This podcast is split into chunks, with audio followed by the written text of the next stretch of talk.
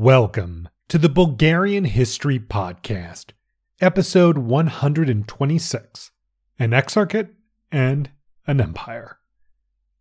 First, as always, thank you to our newest patron, known mysteriously only as G. Thanks a lot, G, and thank you to everyone else who supports the show. As I mentioned before, I've been able to really kind of kit out this office and turn it into a proper recording space, and I am loving it. I'm recording in the more comfortable way than I ever have in the seven years I've been doing this, so huge thanks to all of you. Last time, an Ottoman sultan visited Western Europe for the first time. Levski and Karavelov were both arrested, only to escape so Levski could tour Bulgaria to set up secret revolutionary organizations, while Karavelov wrote and organized back in Bucharest.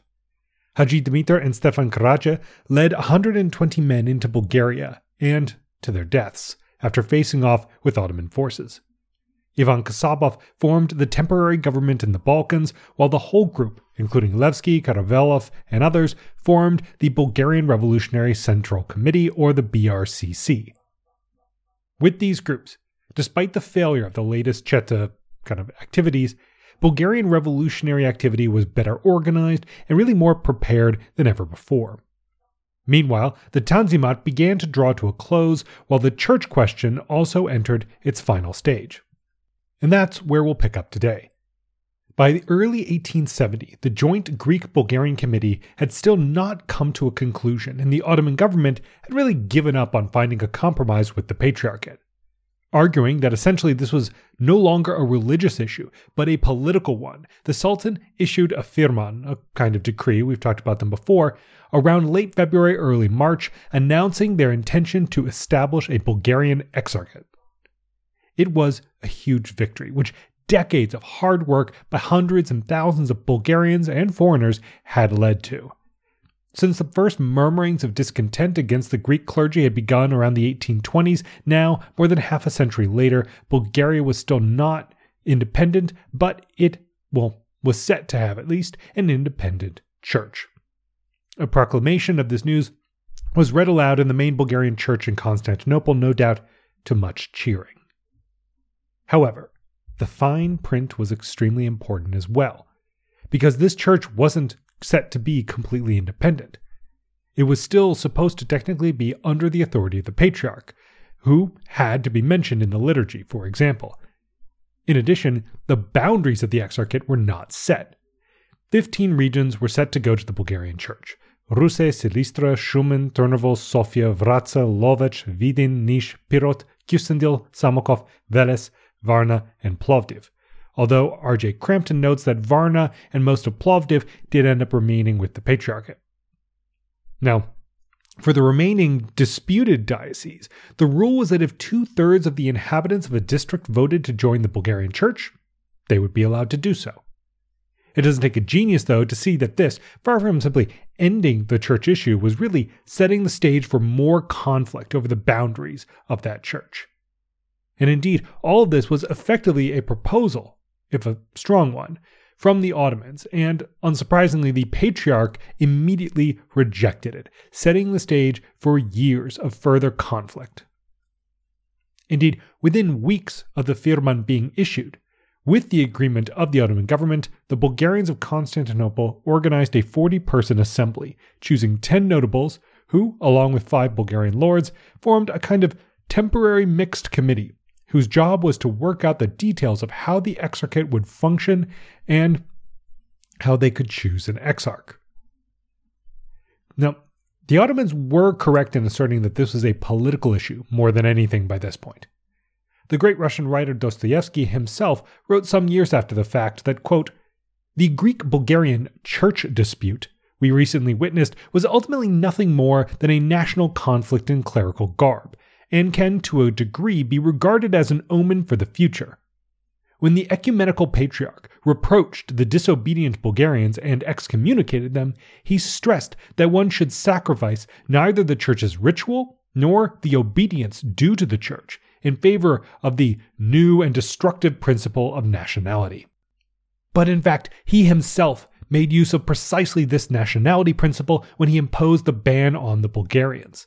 The only difference being that he made use of it in favor of the Greeks and to the detriment of the Slavs. In short, one can predict with some certainty that as soon as the sick man expires, then unrest and conflict will break out all over the Balkans at the first opportunity. Clearly, Dostoevsky had some points there. The principle of nationality was becoming more prominent in the Balkans as it had for a while in the rest of Europe. It's a bit of a delay, obviously. It's an idea, and ideas weren't spreading extremely quickly during the 19th century, but newspapers and, and pamphlets and all these things we've seen Bulgarian revolutionaries and everyday Bulgarians getting more involved with, all those are increasing that pace. And again, I think we can pretty clearly see that, you know, it's not like the Bulgarians wanted the church to be kind of run differently, aside from less corruption and things like that. But there's a reason why this this kind of dispute arose in the 19th century. It really is tied very deeply with nationality, and it is a harbinger of things to come, without a doubt. Now, while a major political battle was beginning to brew over in Constantinople about how this church would kind of be in its actual form, right, not just as a proposal or a theory, another kind of fight was continuing in Bulgaria proper. In late May of 1870, Vasil Levski crossed back into Bulgaria to build a network of committees to undertake preparations for future revolution. He had grown frustrated since his last trip with the lack of action and results from the Bulgarian emigrant community in Romania. In about a year and a half, he managed to form committees in just about every decent sized Bulgarian settlement, laying the foundations for the Internal Revolutionary Organization, VRO, and he put the Lovech Committee at the helm, aka the temporary government in Bulgaria. We'll talk more about them later.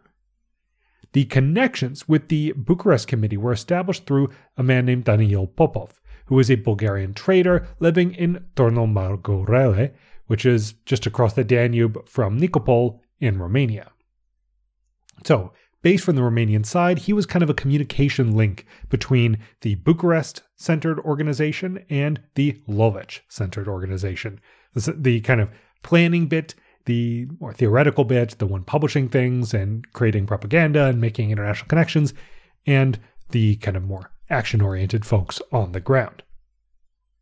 Now, despite Levski's belief that waiting for external support was foolish and that action must be taken now, the Bulgarian Revolutionary Central Committee was still seeking support from outside powers. On the 1st of August, 1870, the program of the BRCC was published in Geneva on the pages of the Russian immigrant magazine Narodno Delo, National Affairs. The program had been created that spring by Karavelov and mostly aimed to free Bulgaria and foresaw the use of both peaceful and armed, armed actions to do that. Karavelov also defended the idea of the creation of a Danubian federation in which all nationalities would have equal rights.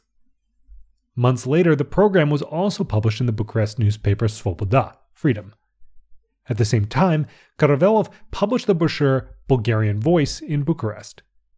In it, he defended the idea that Bulgaria can only be freed through revolutionary actions and that the future country must be a republic and not a monarchy. Again, as I mentioned in the last episode, this points to important differences amongst those advocating for change in Bulgaria's status. Plenty supported a monarchy, while the BRCC desired a republic. Rakovsky had believed that Cheti in Bulgaria would trigger the uprising needed to free others, while Levski and Karavelov believed that a smaller, well trained force could accomplish the task much better. Late in that year, some potential external help did arrive when Dmitry Tsenovich, a member of the BRCC from Svistov but living in Bucharest, received a letter from the Serbian political activist Alimpije Vasiljević inviting him to Belgrade on behalf of the Serbian government to discuss common actions against the Ottomans. Although the First Balkan Alliance was dead and buried, it seemed the door was opening to more joint actions. Now, wrapping up the year, 1870 also saw a match factory built in Samokov and the publication of 95 books and 20 periodicals in Bulgarian. Now, getting into 1871, I want to begin this year by discussing a single enormous event, which, although it didn't happen in Bulgaria, really defined the year in European history and will have a profound effect on Bulgaria's future. Now, you'll remember that the Austro Prussian War of 1866 had dramatically remade the political and geographic map of Central Europe. The North German Confederation was now a powerful state, dominating German speaking lands outside of Austria, which had been forced to form the Austro Hungarian Joint Empire in response to this weakness, and had now focused its attention more towards the Balkans than it had in many centuries. Well, Prussian Chancellor Otto von Bismarck had orchestrated that war to lay the groundwork for establishing a united German state under Prussian dominance, and the final obstacle to that goal was France. The 1866 war had upset the balance of power, and France had demanded land in return, but Bismarck refused. Now, Prussia was looking to incorporate the final southern German states into a confederation, and France was again dead set against it, meaning a showdown was setting up for the two great powers.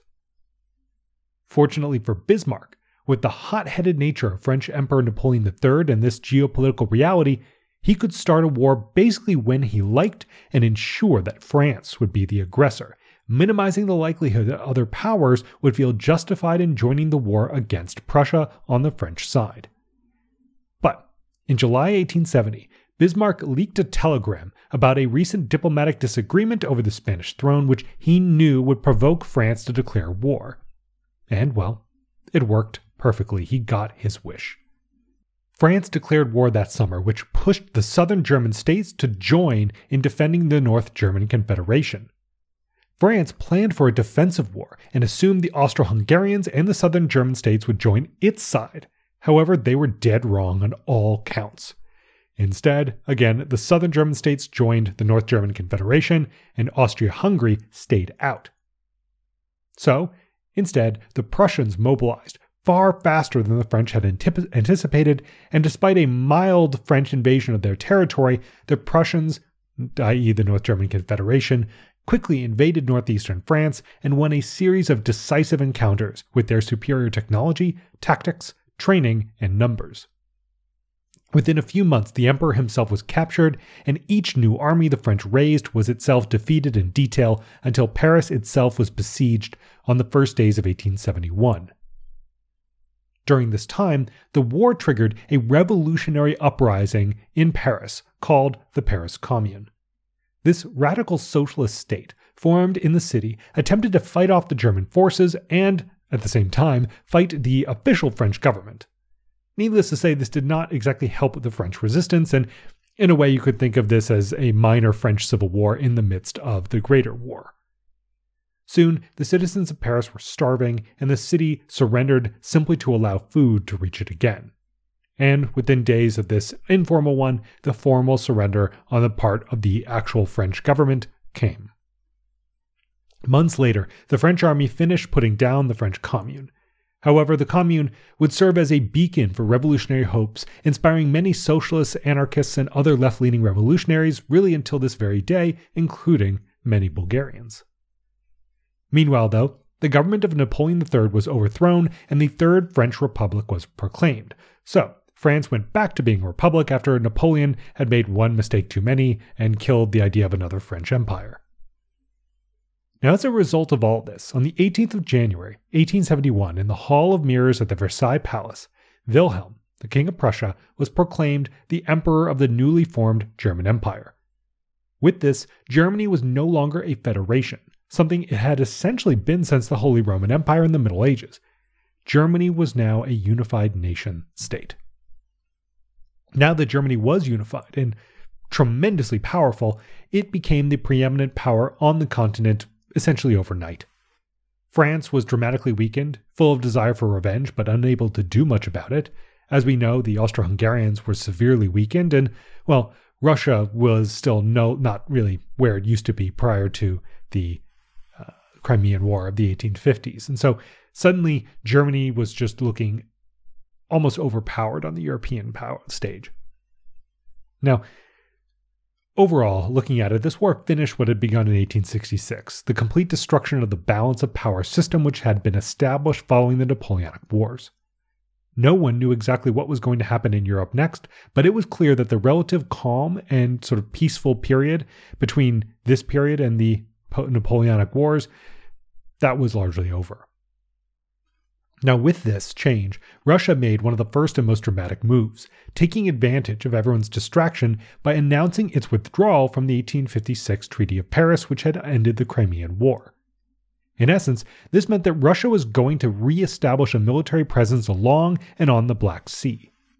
This new projection of power meant that Russian influence in the Balkans could expand even further, and it could put even more pressure on everyone involved to figure out what would happen with the people in the lands of the Balkans in the future. So, with this, you can imagine Bulgaria can now expect a lot more Russian pressure and influence and all of that. In Romania, in particular, the Franco Prussian War had really profound effects, and it was almost like a dagger right at the weakest point of Romanian society. Now, we've kind of mentioned this before, but Romania as a whole saw France as its prin- principal patron and really favored France. However, the prince, Carol, was from a branch of the Prussian royal family and so clearly favored Germany. This kind of mismatch triggered an uprising in the country, which was put down. However, the jury let those responsible for the uprising go free, leading the prince to feel very directly attacked by the government institutions. In response, he wrote a letter to the great powers, but none of them were really interested in helping him shore up his position because they were all a little bit preoccupied with the aftermath of the war. Then, in the spring of 1871, when the German citizens of Bucharest held a celebration of the German victory, they were attacked by a mob. As blood spilled, the police only watched. And, in light of all these events, Prince Carol informed the Prime Minister that he intended to resign, feeling he could simply no longer run the country considering the political situation. However, the prince was reassured that there was no need to do this, and in response, a joint government was formed, which finally stabilized Romania by bringing together the liberals and the conservatives, and which ultimately allowed Prince Carol to really focus more on Romanian foreign policy. Okay, now getting back to Bulgarian events. Now, although the firman to establish the exarchate was nearly a year old by the 1st of January 1871, the process of implementing it was just getting started. On that day, the temporary Bulgarian Synod, uh, kind of the temporary church organization, sent a plea to Bulgarian municipalities in the disputed areas of the Exarchate, asking them to send delegates to an upcoming national church assembly. That assembly began two months later in Constantinople. By mid May, they had drawn up a series of laws to govern the Exarchate and presented them to the Ottoman government. Soon, a new patriarch was put in power with the help of the Russian ambassador Ignatieff, no doubt aiming to find the right candidate to finalize the church issue. The new patriarch, Antim VI, met with notable Bulgarians to discuss the borders of the Exarchate, but hopes were not high, with one Bulgarian participant writing, quote, all of our people think nothing will come of these committees. They will hold four or five so the world and especially the Russians can see what the Patriarchate intends to do, but nothing will come of it. So by the end of 1871, new negotiations were beginning, but they again failed to reach an agreement between the Bulgarians and the Patriarchate. So by the time 1872 dawned, it had been two full years since the Sultan's firman, and little had been agreed upon. The Bulgarians involved in the process were fast losing patience. But, changing tacks here, patience was not running out at the BRCC. Early in the year, Levski wrote a letter to Filip Totiu in Odessa and Paniot Hitov in Belgrade, inviting these sort of grand voivodas with uh, a lot of experience to actively take part in the BRCC. Now, evidently, Totiu was planning another Cheta incursion, and Levski urged him to reconsider, arguing that these moves only served as a kind of bloodletting, which robbed the movement of its best fighters without accomplishing very much. But Levski had a difficult time persuading these two old timers that their Cheta tactics were outdated and that they should defer to the BRCC instead of leading the movement themselves. Their correspondence would continue for quite some time as Levski tried desperately to convince them to lend their support to his activities and those of the BRCC. Elsewhere, Levski was writing a template for letters he would send to prominent Bulgarians, asking them to contribute funds to the BRCC, and if they didn't agree, there was some vaguely threatening language to help persuade them.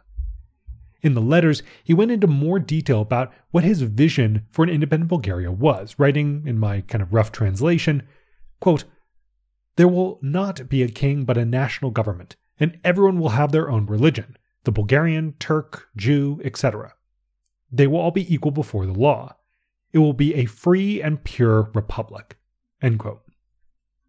Now, again, I'm emphasizing that this vision for Bulgaria was not shared by everyone, but Levski at least was being quite clear about his goals. Whether it was wise for him to be so clear and upfront, or whether it would have benefited him to be a little more vague and play politics and, you know, try. You can imagine these kinds of cases being a little more vague about uh, what an independent Bulgaria will look like might allow you to gain more support of people who might disagree with some of those details. Well, it's up to you whether you think Levski should have been more vague and diplomatic or whether it was best for him to be decisive in this moment. Now, that same month, he also wrote to Daniel Popov remember who was kind of the liaison between the Bucharest and Lovech portions of the BRCC, to organize the main headquarters between these two folks. So to kind of continue doing this job. And well, despite his boundless energy, Rakovsky, remember, had not managed this level of organization. Levski at this point was reaching out to all kinds of older, more experienced revolutionaries, recruiting new ones. He was looking for support from wealthy Bulgarians, foreign governments, it was clear at this point that the BRCC had really just taken everything to the next level from Rakovsky's organization. And at this moment, though, the main government of the BRCC, the organization in Bucharest, had its eye on getting more Serbian support. Now, as we know, Serbia hadn't been terribly consistent in its policy towards Bulgarian revolutionaries, and the BRCC, I mentioned earlier, sent Dimitar Tsenovich to Belgrade after he was contacted by the Serbs so he could begin negotiations for more concrete support. When Tsenovich arrived in March, he met with the prime minister, but unfortunately, I couldn't find any detailed information on what resulted from these negotiations. However, Levski did write a letter objecting to the negotiations on the grounds that they were premature, and to do so before preparations for the uprising were more complete was a mistake. Around this time, it was also decided that the primary revolutionary committee within Bulgaria in the de facto capital would be, as I mentioned, Lovech. In the spring of summer and summer of 1871, BRCC members began to gather there, and in late August, the committee held a meeting in a vineyard near the town. Dimitar Obshty was selected as the person to run the region from Lovech to Teteven and to Sofia.